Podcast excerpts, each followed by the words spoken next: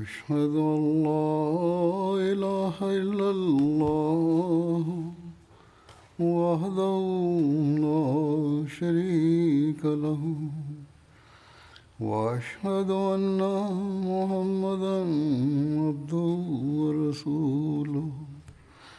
أما بعد فأعوذ بالله من الشيطان الرجيم. بسم الله الرحمن الرحيم. الحمد لله رب العالمين. الرحمن الرحيم. مالك يوم الدين. إياك نعبد وإياك نستعين. اهدنا الصراط المستقيم. صراط الذين أنعمت عليهم. غير المغضوب عليهم ولا الضالين. Mvua ya fadhili za mwenyezi mungu ambayo kwa mujibu wa ahadi ya mwenyezi mungu inanyesha kila siku juu ya jumuiya ya mtumishi mkweli wa mtume muhammad salllahu alaihi waalaihi wasallam habari zake zinatajwa katika ripoti ya jalsa na nilikuwa nimeeleza katika jalsa kwamba kueleza ripoti zote ni kazi ngumu.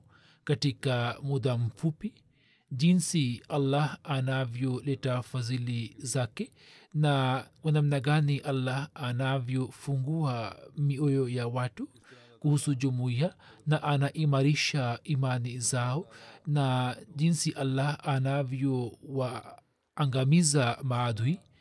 Yapo matukio yasiyohesabika watu wanaendelea kuendika na nitaeleza machache katika hutuba ya leo kwani matukio haya yanakuwa sababu ya kuimarisha imani za waahmadia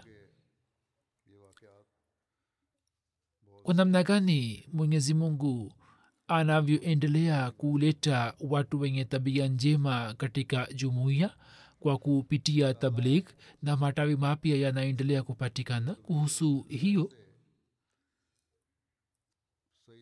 katika kongo kinshasa ambapo tuna redio yetu ya fm mwalimu wa huko bwana hamid saheb anaandika ya kwamba katika mji wa wera kwa kusikia kipindi cha redio yetu imamu wa msikiti mmoja aitwa isa sahab akatupigia simu na kisha akaaja kwenye mission house akaelewa ujumbe wa jamaat na akafanya baiat na pamoja na kufanya baiat akaenda kufanya mahubiri katika kijiji chake kiitwacho kileba ndiri. Na kwa sababu ya mahubiri yake watu wapatao ishirini na wanne wakaingia katika jumuiya. Mbashiri wa jamaat alipoenda kuitembelea jamaat ile watu wanane wakafanya baiati na hapo jumuiya imepatikana huko. Upande mmoja kuna imamu mwenye asili njema yeye kwa kusikia ujumbe wa jamaat mungu alimjalia na anamjalia kujiunga na jamaat. Na upande wa pili wapo maulama wa kipakistan ambao hawajui lolote isipokuwa kuipinga jamaat tu katika mkoa wa kongo kinshasa maindombe kwenye kijiji chake kuna mwalimu wa jamaat aitwaye umar munawar yeye alienda kufanya mahubiri na kisha akaenda kutembelea msikiti moja wa wahabi na akagawa vipeperushi kwa watu. Baadhi ya vijana wenye shari wakatoka nje ya msikiti na wakaanza kupiga kelele na wakaanza kumpiga mwalimu mawe watu wanasema kwamba katika afrika watu si wasomi hivyo wanasikia tu maongezi yao. Huzur amesema hapana hata huko pia upinzani upo. Mwalimu saheb akiendelea kujisalimisha na mawe akaendelea kuwahubiri watu wengine na watu waliokuwepo kule kwa kuona subira na uvumilivu wa mwalimu wakapata athari kubwa sana na watu walikuwa wametoka nje wakaaja tena miskitini na wakaanza kusikiliza mahubiri ya mwalimu.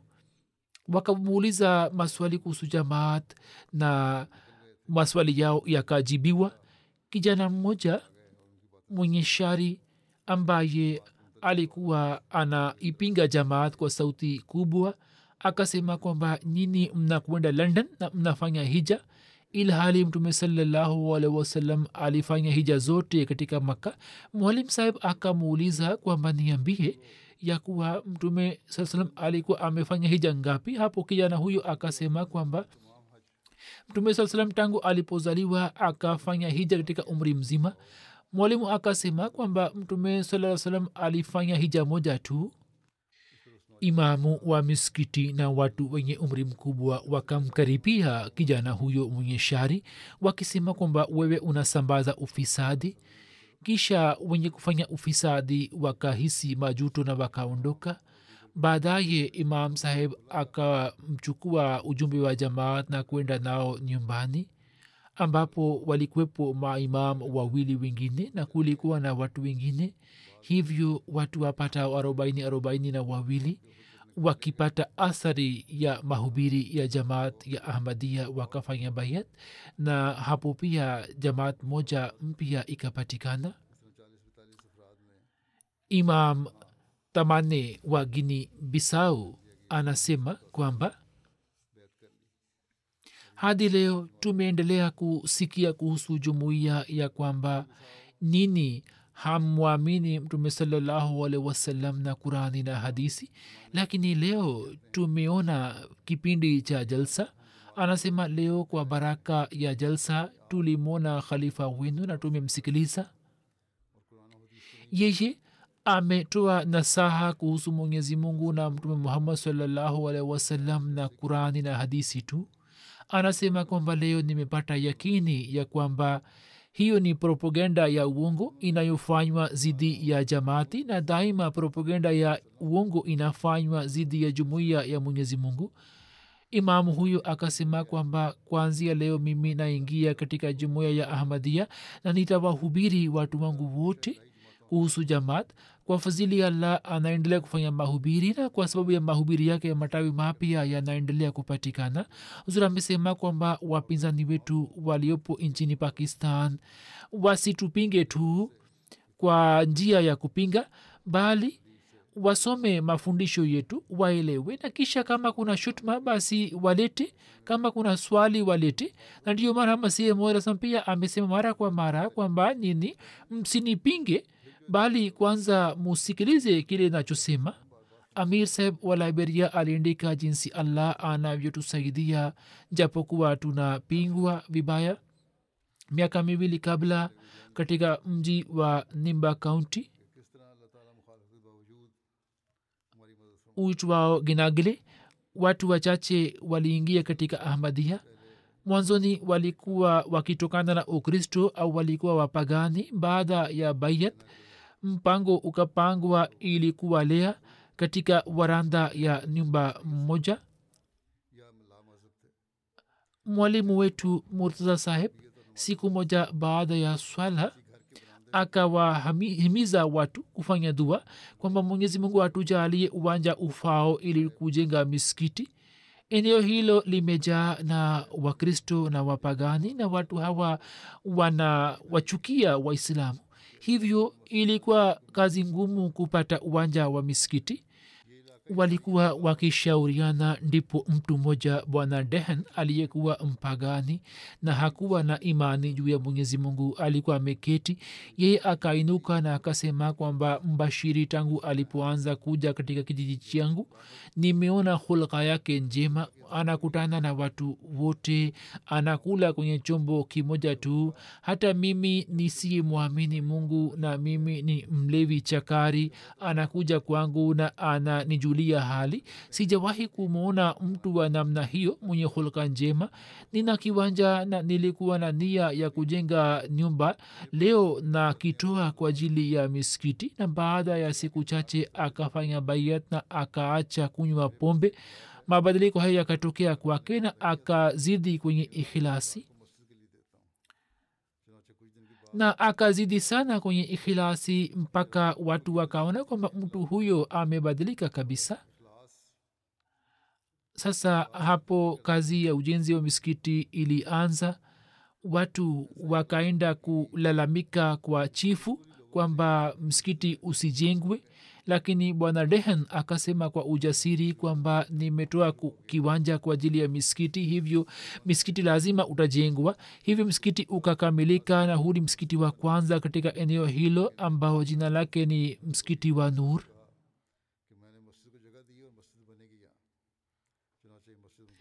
Hivyo watu wasio waislamu na wapagani wale ambao hawamwamini mwenyezi mungu wao pia kwa fadhili na msaada wa mwenyezi mungu wanaendelea kupata yakini juu ya dhati ya mwenyezi mungu bali wakiielewa islam kuwa dini kweli wanaendelea kukubali islam. Katika nchi ya burundi kuna kijiji kimoja kiitwacho nyanza lake. Hapo pia jumuiya inapingwa vikali kwani wapo waislamu wengi kwenye eneo hilo. Mimamu wa msikiti wa wasuni alifanya juhudi kubwa ili msikiti wa jumuiya ufungwe. Akakutana na viongozi wa serikali lakini hakufanikiwa. Mwalimu wetu hamza nduwimana akamwita imamu wa msikiti huo ili kufanya naye maswali na majibu. Katika kipindi hicho wakaongea juu ya kifo cha nabii isa. Mwalimu saheb alipothibitisha kifo cha nabii isa kwa kutumia hoja za kurani tukufu mtu huyo yani imamu huyo hakuweza kumjibu lakini akaanza kubishana na mwalimu hapo mkristo mmoja akasimama na akaunga mkono na itikadi ya jamaat na akamwambia imamu huyo kwamba jumuiya ya ahmadia ni jumuiya ya kiislam. Islamu yako haieleweki lakini islamu yao inaeleweka. Upande wa pili maimamu wa msikiti ule wakaanza kubishana na serikali ikalazimika kuingilia kati na msikiti wao ukafungwa kwa miezi mitatu yani wale waliokuwa na mpango wa kufunga misikiti wetu hali yao ikawa hivi kwamba misikiti wao ukafungwa. Sasa njia hiyo inaendelea kushikwa na maulamaa wa kijina kwamba misikiti ya wahmadia ifungwe nchini pakistan au kama inavyofanywa nchini pakistan kama misikiti haifungwi basi bomweni minara yao sasa kanuni ya pakistan haisemi kwamba wahamadia hawaruhusiwi kujenga minara. Lakini serikali imelazimika kupiga magoti mbele ya maulama hawa wa kijina. Kwa vitu vile wanaendelea kufanya juhudi ili waweze kuleta hasara kwa jamaati lakini inshallah siku moja hao wote watakufa kifo chao. Nchini pakistan tumepigwa marufuku ya kuchapa kurani tukufu? Hatuwezi kutafsiri hata kuchapa kurani tukufu kama matini pia ni kosa lisilosamehewa bali baadhi ya watu wameteswa na kesi zikaingizwa kwenye polisi kwamba kwa nini mlikuwa mnasikia kurani tukufu sasa hii ndiyo islam ya waislamu hawa wa kijina. Mamula wameharibu dini ya kiislam na zidi yake jinsi allah anavyoendelea kutufungulia njia. Sisi katika nchi mbalimbali za dunia tu, tunaendelea kusambaza na kuchapisha kurani tukufu na kurani tukufu yani tafsiri zetu zinapendwa haswa tafsiri ambayo hata iwe katika lugha yoyote inawavutia watu. Mwalimu mmoja wa dar es salaam tanzania alisema kwamba yeye alienda kugawa vipeperushi katika eneo moja kwenye sehemu moja na pia anauza vitabu vya jamaati na kwa sababu yake anapata watu ili kufanya mahubiri. Siku moja anasema kwamba siku moja mtu mmoja alinipigia simu aliyekuwa mbali kama kilomita thelathini na akasema kwamba anataka kununua tafsiri ya kurani tukufu kwa kiswahili. Mwalimu saheb akamwambia kwamba anaweza kupata kurani tukufu katika maeneo yaliyo karibu yake lakini mtu huyu akasema kwamba mimi napenda sana tafsiri ya jumuiya wengine wamefanya tafsiri lakini tafsiri ya jamaat naipenda sana kwani akili inakubali tafsiri hiyo. Hivyo nataka kununua kurani tukufu hiyo hiyo. Katika nchi ya mali kuna mbashiri bilal saheb anasema kwamba jumuiya ilipata bahati ya kufanya maonyesho ya kurani tukufu mwanafunzi mmoja akaja akaambiwa kuhusu tafsiri ya kurani tukufu kwa kifaransa kwamba tafsiri hii ni bora zaidi kuliko tafsiri zote. Hapo kijana akasema kwamba katika nyumba yake ipo tafsiri ya kurani tukufu ambayo ni bora zaidi kuliko tafsiri ya jamaati. Yeye akaenda nyumbani kwake na akaleta kurani tukufu na akatumia zaidi ya saa moja ili kuthibitisha kwamba tafsiri yake ni bora kuliko tafsiri ya waahmadia. Na akaendelea kufanya malinganisho kati ya tafsiri zote. Alikuwa na tabia njema yenye uadilifu akalazimika kusema mwishowe kwamba tafsiri ya jamaat ni bora zaidi. Na kwa hakika kuelewa kurani tukufu kwa kutumia tafsiri hiyo ni rahisi sana. Na kisha akanunua nakala moja na akaenda nayo. Mafundisho ya kweli ya islam na imani juu ya allah subhanahu wataala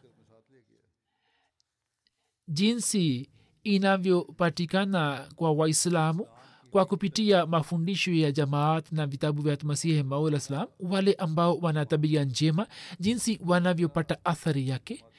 Naeleza tukio moja. Wakati wa maonyesho ya johat rafiki moja jelimus saheb akaja. Yeye ni muhandisi kwenye kompyuta na akaanza kuangalia picha ya masihi salam na vitabu vya jamaat baada ya muda. Bwana huyo akaelekea kwa mbashiri na akasema huku machozi yakidondoka kwamba leo kama nimesimama mbele yako nikiwa muislamu sababu yake ni jumuiya ya ahmadia tu jumuiya imefanya hisani kubwa juu yangu. Akaulizwa kwamba je wewe ni ahmadia na jamaat imefanya hisani gani juu yako? Akasema mimi si ahmadia lakini ilikuwa karibu mimi niwe mpagani. Lakini katika nyumba yangu baba yangu alikuwa na vitabu vya jamaati ambavyo vilikuwa vimeandikwa na mirza ghulam masahib kadiani nikavisoma vitabu vile. Na katika vitabu vile hatmirza saheb jinsi alivyokuwa ameeleza hoja kuhusu mwenyezi mungu hoja zile zikafungua macho yangu na mimi sikuwa na jinsi na nikawa na imani juu ya zati ya mwenyezi mungu. Hivyo watu waliwapagani wanapata imani kwa mara nyingine tena kwa kutumia vitabu vya jumuiya ya waislamu wa ahmadia kisha akasema kwamba mimi naendelea kusoma kuhusu jamaat kwa kutumia tovuti yake na hoja ambazo jumuiya inazieleza katika haki ya islam zinaimarisha imani yangu na elimu yangu inaongezeka. Na kwa sababu ya jumuiya ya ahmadia mimi ni muislamu. Katika dunia ya kimagharibi pale ambapo kwenye nchi mbalimbali kurani tukufu heshima yake inaendelea kuvunjwa kwa mfano katika nchi ya sweden au denmark katika nchi hiyo hiyo au nchi hizo hizo mafundisho ya islam mazuri yanapoelezwa basi mtazamo wa pinzani wa unabadilika. Leo ni jumuiya ya ahmadia pekee ambayo inaendelea kufanya juhudi ya kupandisha daraja ya kurani tukufu na kuwaambia watu kuhusu mafundisho yake sahihi. Mwanamke mmoja mjerumani akasema ilikuwa imeandaliwa maonyesho ya vitabu vya jamaat na kurani tukufu. Na kwenye maonyesho hayo kulikuwa na mambo mbalimbali kuhusu islam na zilikuwa zimewekwa kumbukumbu za kurani tukufu na hadisi kuhusu mada mbalimbali ambazo zilikuwa zikizihirisha kwamba islam si dini yenye msimamo mkali hapo mwanamke huyo akasema kwamba jumuiya yenu imeweka mbele yetu islam kwa kuirahisisha. Sasa sioni sababu ya kuipinga islam au sioni sababu ya kuipinga kurani tukufu. Na uchapishaji wa kurani tukufu na mafundisho ya islam yani vitabu jinsi vinavyoleta athari kwa watu.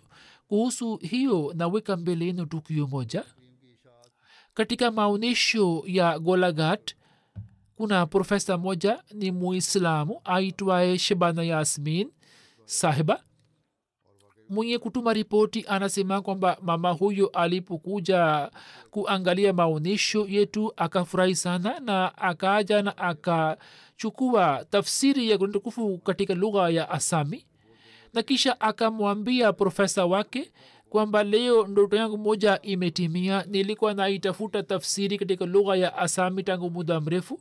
Nilikuwa na mwalimu moja ambaye alikuwa ameniomba nimpatie tafsiri ya kiasami lakini mimi sikuwa na tafsiri hiyo.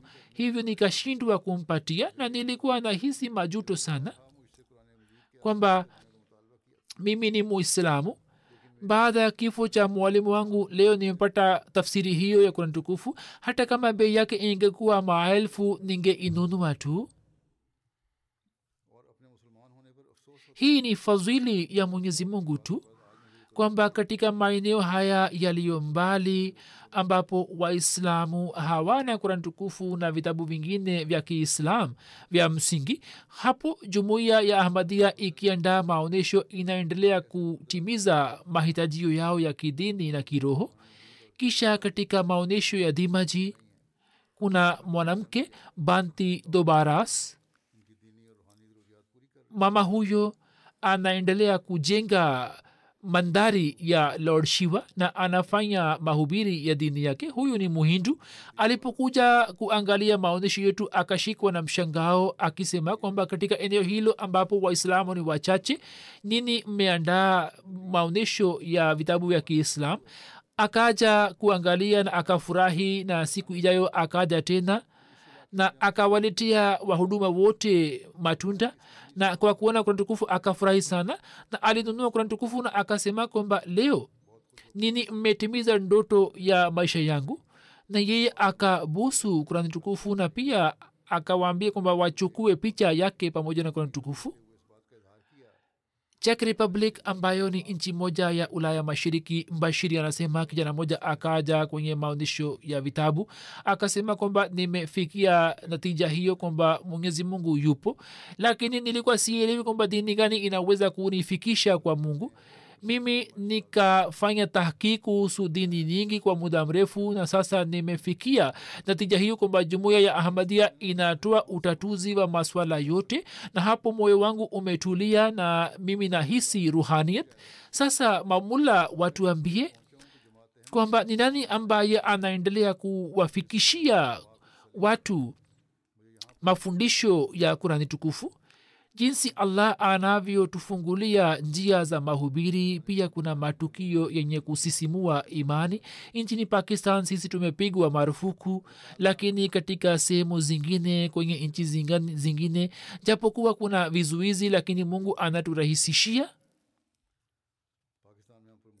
Mbashiri wa gini bisau anaandika kwamba mwezi wa desemba mwaka jana niliitembelea capod island na wakati wa ziara yangu nikahisi sana kwamba jumuiya yetu iwe na matangazo ya redio ambayo kwa kupitia kwayo tunaweza kufikisha ujumbe wa jamaat kwa kasi lakini japokuwa tulifanya juhudi kubwa lakini hatukuweza kusajili jamaat na ndio maana hatukuweza kupata vipindi vya redio.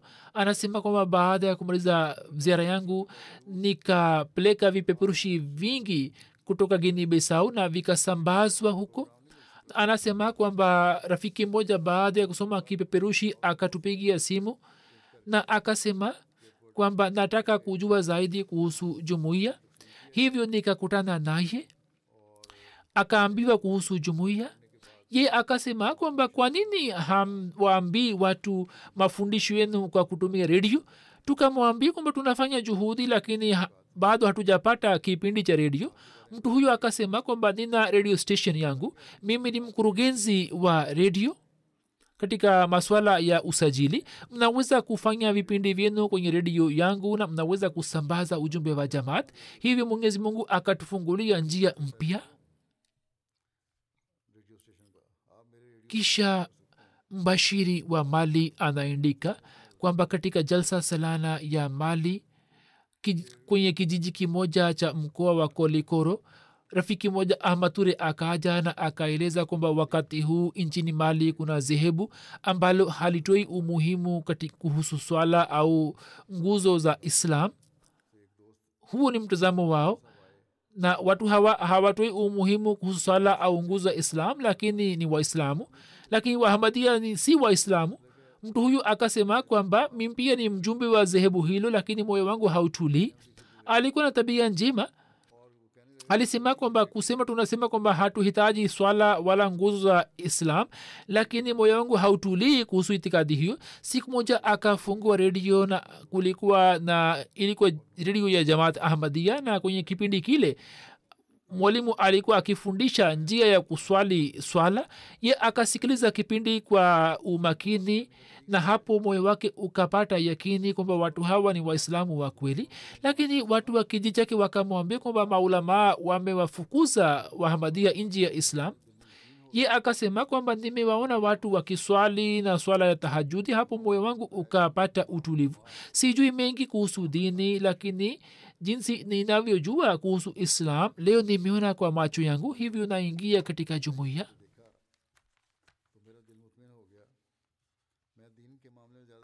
Kitabu cha mwisho cha sheria yani kurani tukufu ambayo kusoma au kusikiliza usomaji wake au hata kuweka kama nisemavyo wahamadia wampigwa marufuku nchini pakistan na ni kosa kubwa ni kitabu hicho hicho ambacho kwa kupitia kwacho jumuiya ya ahmadia inaendelea kufikisha ujumbe wa islam duniani kote na inaendelea kuirekebisha dunia.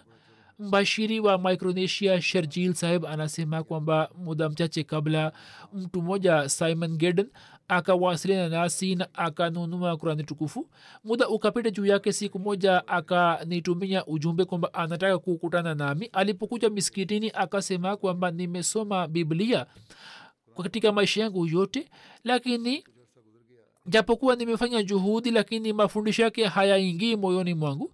Nashindwa kuyaelewa lakini tangu nilipoanza kusoma kurani tukufu nahisi kwamba kila neno lake linaingia moja kwa moja moyoni.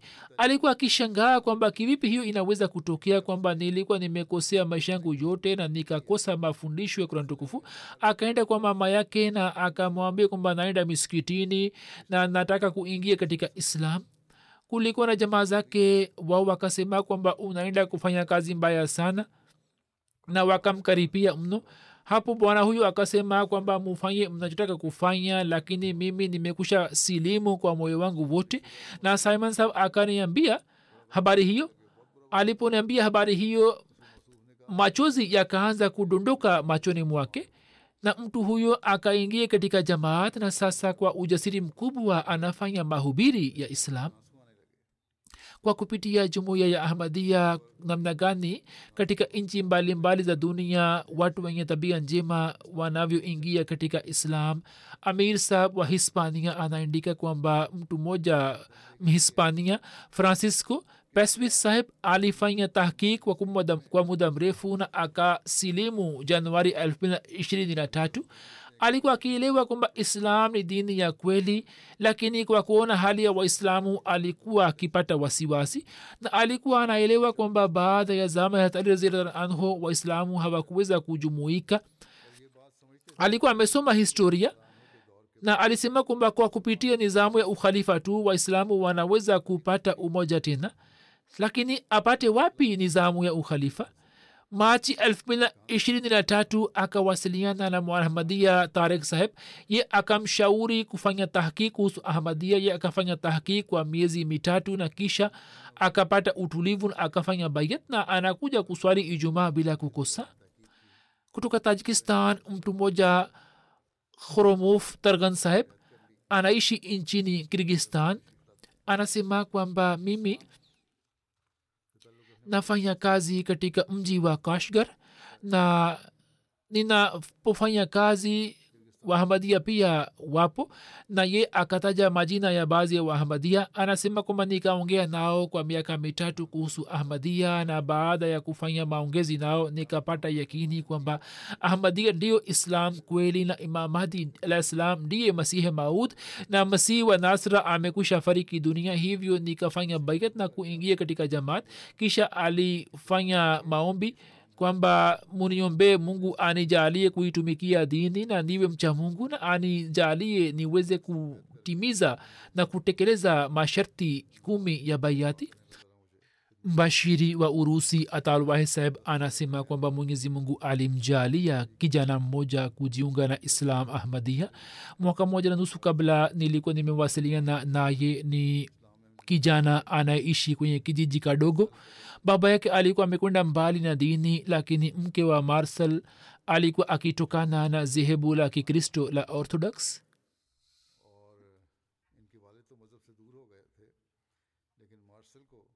Hivyo marsal kijana huyo kaka yake ni mkristo lakini kijana huyo kwa sababu ya baba yake akaelekea upande wa islam kwani baba yake alikuwa muislamu?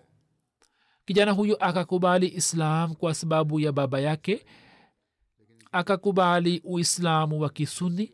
Lakini hata hivyo baada ya kukubali islam kijana huyo anasema kwamba alikuwa na maswali mengi kuhusu mafundisho ya islam ambayo maimamu wake hawakuweza kumpatia majibu. Na hapo wasiwasi zake zikaendelea kuongezeka. Katika muda huo huo mwenyezi mungu akamjaalia kupata njia ya kuwasiliana na jumuiya ya ahmadia urusi na hapo marsel saheb anaendelea kupata majibu ya maswali yake. Kijana huyu anasema kwamba nilijaribu sana kuelewa islam katika sehemu mbalimbali lakini uislamu wa kweli nimeukuta katika ahmadiyat hivyo kijana huyo akafanya baiati mbashiri mkuu wa ufilipino anasema kwamba katika nchi yetu kwenye kisiwa kimoja baiat mia moja silsina zimepatikana na walifanya baiati katika watu hawa. Kuna mwalimu mkuu wa shule moja na maimamu wawili na pia kuna maimamu wanne wa miskiti wamekusha fanya baiat na wamekuwa wahamadia. Imamu moja haji isa sahib anasema kwamba huyu ni imamu wa miskiti na msikiti huu sasa ni wa ahmadia na rafiki moja ametoa uwanja kwa ajili ya kujenga mission house. Na tuna mpango wa kujenga mission house mwaka huu ili mwalimu aweze kupelekwa huko. Imam huyo anajitolea sana. Sio maana kwamba anachukua hela wanapokea hela. Ana duka lake anafanya biashara na anajitolea sana. Siku moja imamu huyo akasema kwamba nilikuwa nimejitolea nilikuwa nimetoa mia tano pisu na mwenyezi mungu kwa ajili ya kuimarisha imani yangu siku ijayo akanipatia hela laki moja pisu kama kipato kutoka sehemu fulani. Mwenyezi mungu mwenyewe jinsi anavyowaunguza watu wenye tabia njema mbashiri wa mkoa wa sakasu wa mali anaandika kwamba marwan kolibali saheb alikuja kwenye mission house na akasema kwamba anataka kufanya bayat akaniambia kwamba ye alikuwa akisikiliza vipindi vya redio ya ahmadia kwa shauku na alikuwa amerizika juu ya mambo mengi ya jamaat lakini moyo wake ulikuwa haukubali kufanya bayat. Anasema kwamba jana wakati wa kusikiliza vipindi vya redio nikalala kidogo nikaona kwenye ndoto kwamba katika mbingu kuna mwezi unaongaa na katika mwezi kuna picha ya watu wawili. Picha moja ni kubwa nyingine ni ndogo na watu watoto waliosimama karibu wanapiga kelele wakisema kwamba huyu ni imam hadi alah salam na picha ya khalifa wake na ye amekuja. Marwan saheb anasema kwamba kisha nikamuliza mzee mmoja katika ndoto kwamba je wewe pia unaona picha ile? Mtu huyo akasema kwamba hapana. Lakini anasema moyo wangu ukapata utulivu kwamba ahmadiyat ni jumuiya ya kweli ambayo inatangaza kuhusu ujio wa imam mahdi ye alipoona picha ya maslam na picha za makhalifa akaitambua picha kubwa ya maslam na pia ilikuwa picha yangu na akasema kwamba hayo ndio niliona katika ndoto. Amir saheb wa hispania anaandika kwamba carlos saheb amefanya bayati mwaka huu. Alikuwa amesilimu hapo kabla na alikuwa amepewa jina la abdussalam ye akamwona hatmasihe maula islam katika ndoto na hatmasih salam anamwambia kwamba njoo kwenye amani. Baada ya kuona ndoto ile siku moja mke wake alipokuwa anamwonyesha kitu fulani kwenye mtandao akaona picha ya hatmasihi na akasema kwamba huyu ndiye mtu ambaye alikuwa akiniita kwenye amani. Hapo akaanza kufanya tahkiki kuhusu ahmadiyat na baada ya siku chache akamwona tena hatmasihi waislam ambaye akasema kwamba mimi ni imam mahdi na masih moyo wake ulikuwa umekubali ahmadiyat baada ya kuona ndoto ile lakini alikuwa hakufanya bayat na akaendeleza tahkik kwa mara ya tatu akamwona mslam na mslam alikuwa na hasira juu ya uso wake. Hapo akawasilina na jamaat na akafanya bayati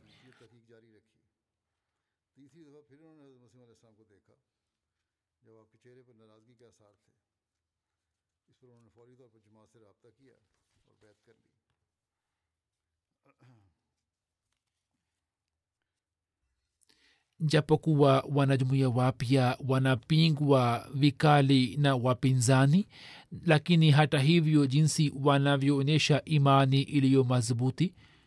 Mtu mmoja wa burkina faso mahdiabad nasir said wipika sahib anasema kwamba watu wengi wa kijii changu walipokubali ahmadiyat. Binamu yangu moja anaishi saudi arab akavumilia matumizi yetu yote na akatuita nchini saudia na akitutembeza kwenye khanakaba akasema kwamba sehemu hizi ni tukufu za islam. Islam ilikuwa imeanza hapa na si kutoka pakistan. Hivyo mushike itikadi ya kiwahabi na mwache ahmadia nikasema kwamba je ulikuwa umetuita hapa ili tufanye hivyo? Ye akasema kwamba ndio mimi nikasema kwamba mimi nafanya dua nikisimama kwenye kivuli cha sehemu hiyo tukufu. Kwamba katika maisha yangu nisipate nafasi kwamba nilazimike kuacha ahmadia anasema nikafanya dua hiyo kwamba mwenyezi mungu anipatie mauti na nisipate siku kwamba niache imani.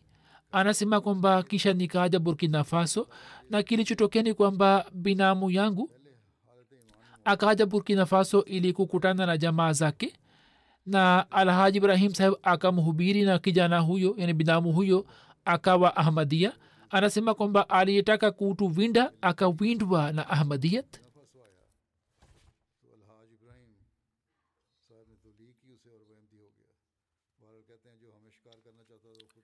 kisha kuonyesha uimara katika upinzani amir sahib wa burkina faso anaeleza kwamba mwalimu wa mkoa wa dori umar diko saheb anasema siku moja kundi moja la kiwahabi wakaja katika nyumba yake na wakamwambia niache ahmadiyat na wakanipatia vitisho kwamba la sivyo tutakuua.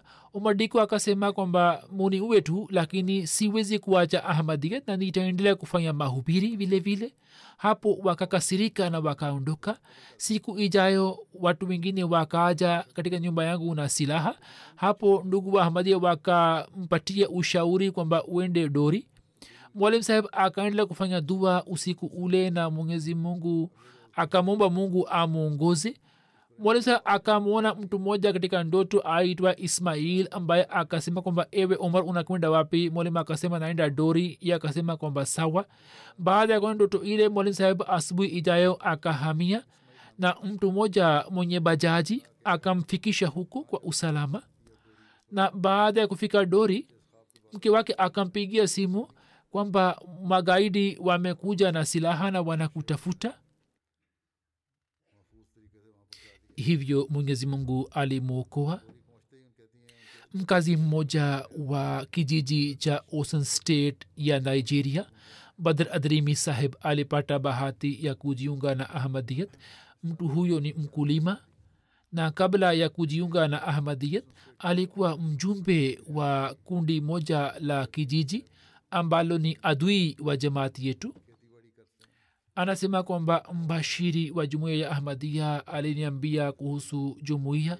Hapo nikapata shauku ya kujua zaidi kuhusu ahmadia baada ya kufanya tahkik nikakubali ahmadiyat baada ya kufanya bayat nikaona upinzani mkali na watu wa kijiji anasema nikaambiwa kwamba usipoacha ahmadia katika miezi mitatu basi tutabomoa nyumba yako.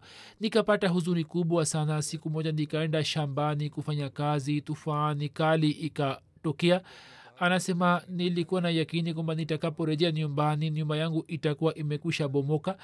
Lakini ilipofika nyumbani nikaona nyumba zote zimekwisha bomoka takriban nyumba hamsini zilikuwa zimesha bomoka na paa zao zilikuwa zimeondoka na zikawa kama magofu hapo nikakumbuka jambo la wapinzani kwamba kwa kuwa umekubali ahmadiyat hivyo siku moja utakaporejea nyumbani utaikuta nyumba yako itakuwa imekwisha bomoka. Nikafanya dua kwamba e allah kama hii ni jamaat yako na masihe maula islam ni mahi, mahdie maud na masihe maud ambaye bishara zake zilikuwa zimetolewa na mtume saa salam basi nyumba yangu usiache ibomoke nilipoingia nyumbani na mvua ikasimama nikaona kwamba kila chumba kilikuwa salama na nilikuwa sikupata hasara yoyote ila hali nyumba nyingi zilikuwa zimekwisha bomoka hapo nikapata imani imara juu ya ukweli ahmadia na nikawa na yakini kwamba hii ndiyo jamaat ya mwenyezi mungu. Katika nchi mbalimbali za dunia mwenyezi mungu anaendelea kuonyesha vitu hivi na tunaona misaada ya allah pamoja na masihi maud alahsatu wassalam ambaye alitupatia mafundisho kweli ya uislam. Na hiyo ni dalili kubwa ya ukweli wa jumuiya ya waislamu wa ahmadia na vitu hivi na mambo hayo yanaimarisha imani ya watu. Mwenyezi mungu aifungue macho ya dunia na pia awajalie wawe na imani na yakini. Sasa ningependa kuwazungumzia baadhi ya marehemu lakini ningependa kusema ya kwamba katika siku hizi janga la korona linaendelea kusambaa tena hivyo wahmadia na watu wote wanatakiwa kuchukua tahadhari kuhusu marehemu. Marehemu wa kwanza ni bi amatul hadi sahiba mke wa mheshimiwa pir ziaudin sahib huyo alikuwa binti wa dr mir muhammad ismail sahib akiwa na umri wa miaka tisini na miwili amefariki dunia katika siku ya majuzi. Inalillahi rajiun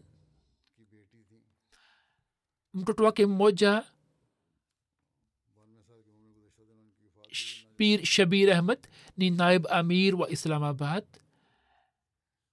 Na mwingine ni brigadier dabir ahmad ambaye ni mkurugenzi mkuu wa fazlimur hospital.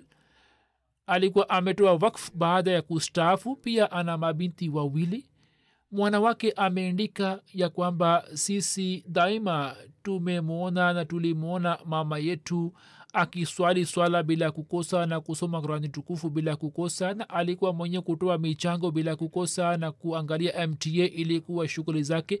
Alikuwa akishiriki katika vipindi vyote vya jamaat mipango yote ya jamaat. Alikuwa mtoa mchango wa daftar awal wa tahrika jadid mwaka 1971 vita ilipotokea baina ya india na pakistan. Mume wake brigadier ziaudin saheb alikuwa katika mashiriki pakistan ambayo saizi ni bangladesh huku akaishi kwa muda mrefu. Pir dabir saheb anasema kwamba mama yangu na dada yangu pia walikuwa pale pale baada ya muda baba akawatuma mama na dada yetu lakini mama alikuwa na huzuni lakini hakuwahi kutuambia kuhusu wasiwasi zake bali alikuwa akitutia moyo na baada ya miezi sita brigedi saheb akarejea kutoka huko. Daima alikuwa akitusihi kwamba wakati wa idi muwajali watu maskini muwapatie zawadi ya idi katika humanity first alikuwa akituma mchango mkubwa mara mbili kwa mwaka. Dr nurseb pia ameeleza na pia kwa ajili ya kuchimba visima na bomba la maji kwa ajili ya kuwasomesha watoto maskini kwa ajili ya kuwalisha watu maskini alikuwa akifanya mpango. Binti yake amatul kabir talat anasema kwamba alikuwa akisoma kurani tukufu kwa sauti ya juu na alikuwa hamtetei yeyote. Alikuwa anawakataza wote kufanya hivyo. Alikuwa na uhusiano imara na ukhalifa alikuwa akiona mta na kusikiliza hutuba na alikuwa anatusihi na kutufahamisha kwamba kusoma vitabu vya jamaat kuna faida kubwa. Alikuwa na shauku sana ya kusoma. Daima kulikuwa na vitabu kwenye kitanda chake na alikuwa anavisoma bila kukosa.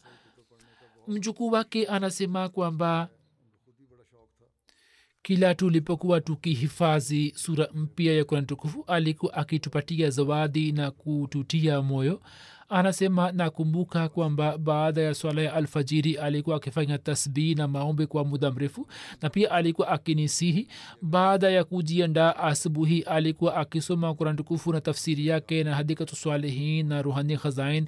Kisha alikuwa akila chakula cha asubuhi. Mwenyezi mungu amghufirie na ampandishe katika darja na awajalie watoto wake kushika mema yake marehemu anayefuata ni mheshimiwa sakib kamran sahib ambaye alikuwa wakfe zindgi na alikuwa naib wakil sami basri katika siku hizi ambaye akiwa na umri wa miaka arobaini na miwili alifariki dunia. Sawa na rai ya madaktari wanasema kwamba amepata food poisoning. Lakini shida nyingine iliyotokea ni kwamba takriban dakika 45 kabla ya kifo cha sakib saheb mtoto wake arif kamran ye pia amekula chakula kile kile naye pia akafariki dunia inalillahi wainalahi rajiun babu wa baba ya sakib kamran saheb ha chaudhri molla baksh saheb talwandi jumla wilaya gurdaspur alikuwa amefanya bayat almasihi maud alahsatu wassalam kamram saheb akatoa wakf na akaingia katika jamia na kisha akamaliza na akapata shahada ya shahid na kisha akaendelea kuitumikia jamaa katika sehemu mbalimbali. Mungu akamjalia binti moja na watoto wawili wa kiume. Rumesa kashfa ana umri ya miaka kumi na saba na ghalib kamran ana umri ya miaka kumi na mitatu na mtoto watatu ambaye alifariki dunia pamoja naye. Familia zima ilikuwa imeugua na wengine mungu akawanusuru baada ya kumaliza jamia baada ya kufaulu jamia akateuliwa katika nazar islarshad bukami kisha akachaguliwa ili kufanya specialization katika mada ya hadisi. Kisha chini ya wakalat talim tahrike jadid akapelekwa nchini siria ili kujifunza lugha ya kiarabu zaidi. Lakini kwa sababu ya hali fulani akarejea tena. Kisha disemba 218 studio ya tahrikedi ilipoanza basi marehemu akateuliwa kama naibu wakil sami basri tahrikedi na akaendelea kuitumikia jamaat juu ya wazifa huo huo hadi kifo chake mwenyezi mungu akamjaalia kuitumikia jamaat kwa miaka kumi na minane. Mama yake sadika begam sahiba anasema kwamba kamran alikuwa amezaliwa kabla ya mpango wa wakfe nao hivyo akapeleka ombi kwa khalifa msirabe kwamba watoto wake wawili wadogo wakubaliwe katika mpango wa wakfe nao khalifa mtukufu waine akakubali ombi lake na akawaingiza katika mpango wa wakfe nao mke wake anasema kwamba marehemu alikuwa mtu mwema sana. Siwezi kueleza katika maneno. Alikuwa mwenye kuswali swala kwa uangalizi mkubwa mwenye kupenda ukhalifa mwenye kutunza amana za jamaati na alikuwa mwenye kupenda jamaa zake alikuwa mwenye kuwajali wote. Alikuwa akimjali kila mtu alikuwa anawajali watu wote wa jumuiya.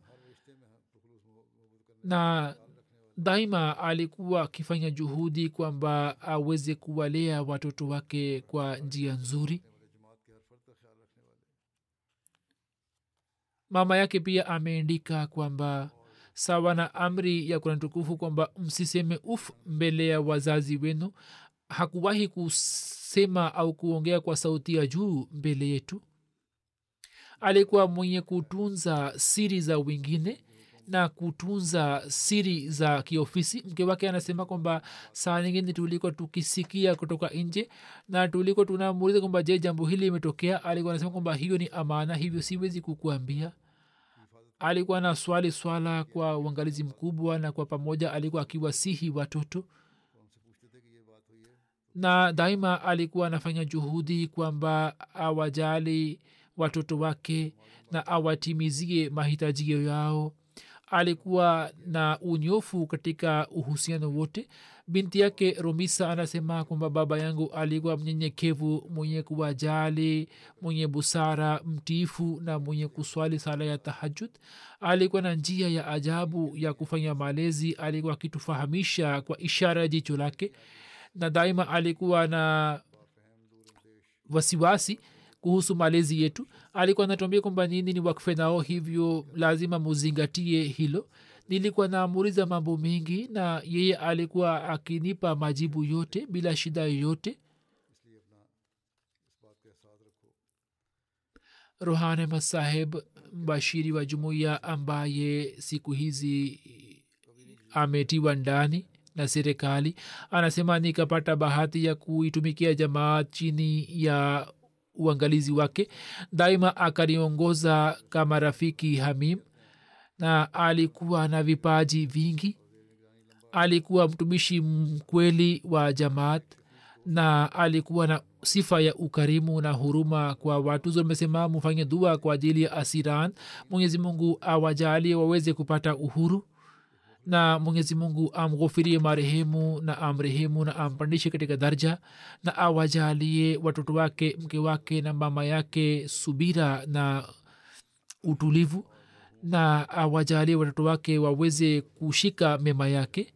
Marehemu anayefuata ni profesa dr muhammad ishaq dauda saheb wa kotonu benin ambaye akiwa na umri miaka sitini alifariki dunia. Inalillahi wa inalaihi rajiun marehemu alitokana na familia ya dauda ya benin na ndio watu wa kwanza waliojiunga na ahmadia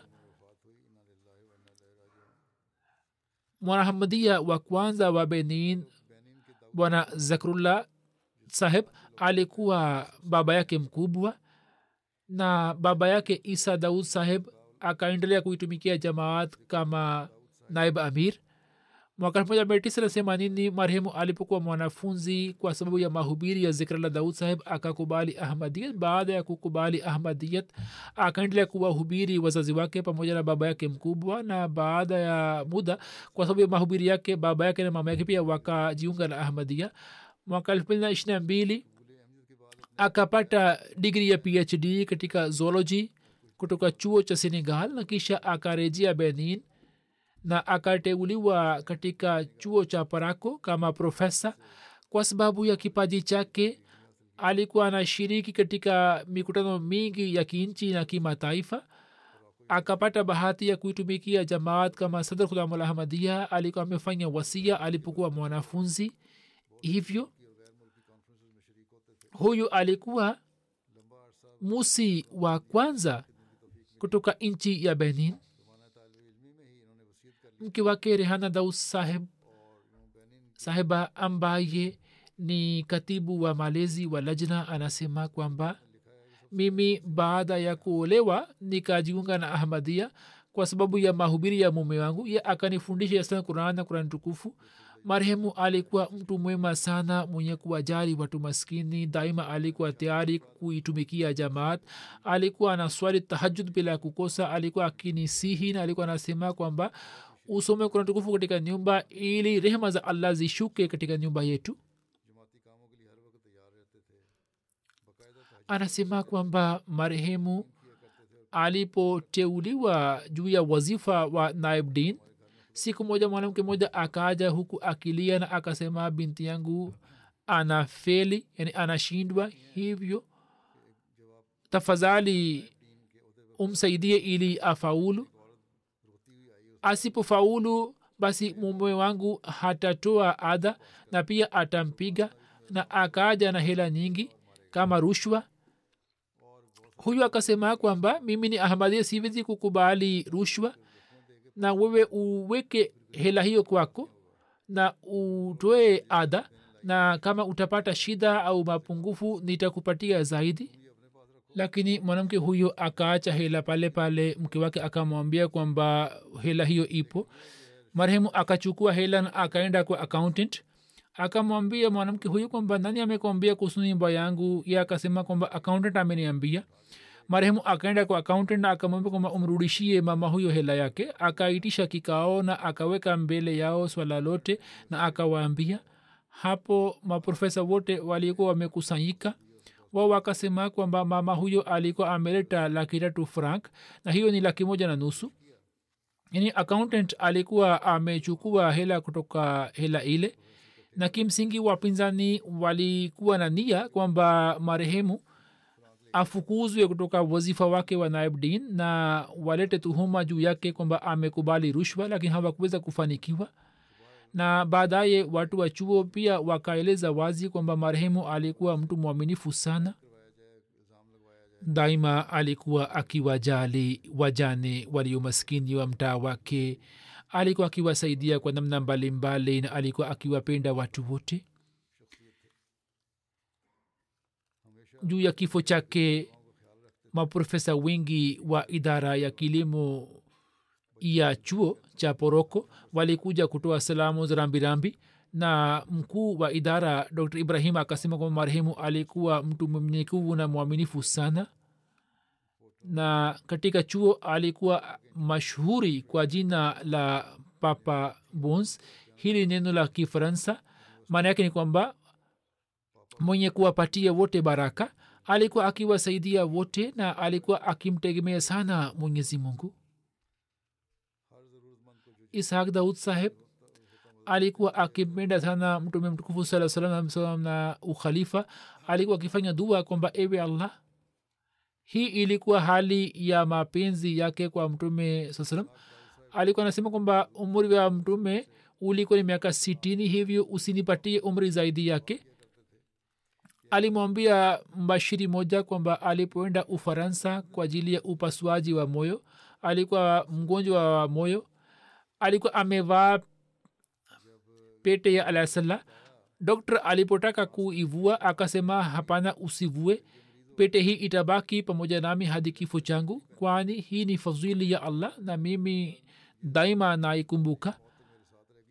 Kam mukam amir na siku hizi ni mbashiri mkuu mia kamara anasema kwamba nilipokuwa mbashiri wa mkoa wa parako marehemu alipokuwa akipata mshahara alikuwa anaweka pembeni hela ya wasia ni mchango wa wasia na alikuwa anakuja miskitini na alikuwa anasema kwamba nikatie risiti. Daima alikuwa akitabasamu na wakati wa shida na huzuni alikuwa anasema kwamba nafanya dua na pia nimemwindikia khalifatulmasihi barua ya maombi. Mungu ataturahisishia ameacha nyuma mke na mabinti wawili na vijana wawili. Binti yake moja maksat dauda anafanya phd katika kilimo na vijana wawili rakib dauda na masrud dauda wanasoma mafunzo ya kompyuta. Mwenyezi mungu awajalie watoto kuendeleza mema ya baba yake na mwenyezi mungu amghofirie marehemu na amrehemu na ampandishe katika daraja. Baada ya swala inshallah nitasalisha sala yao ya jeneza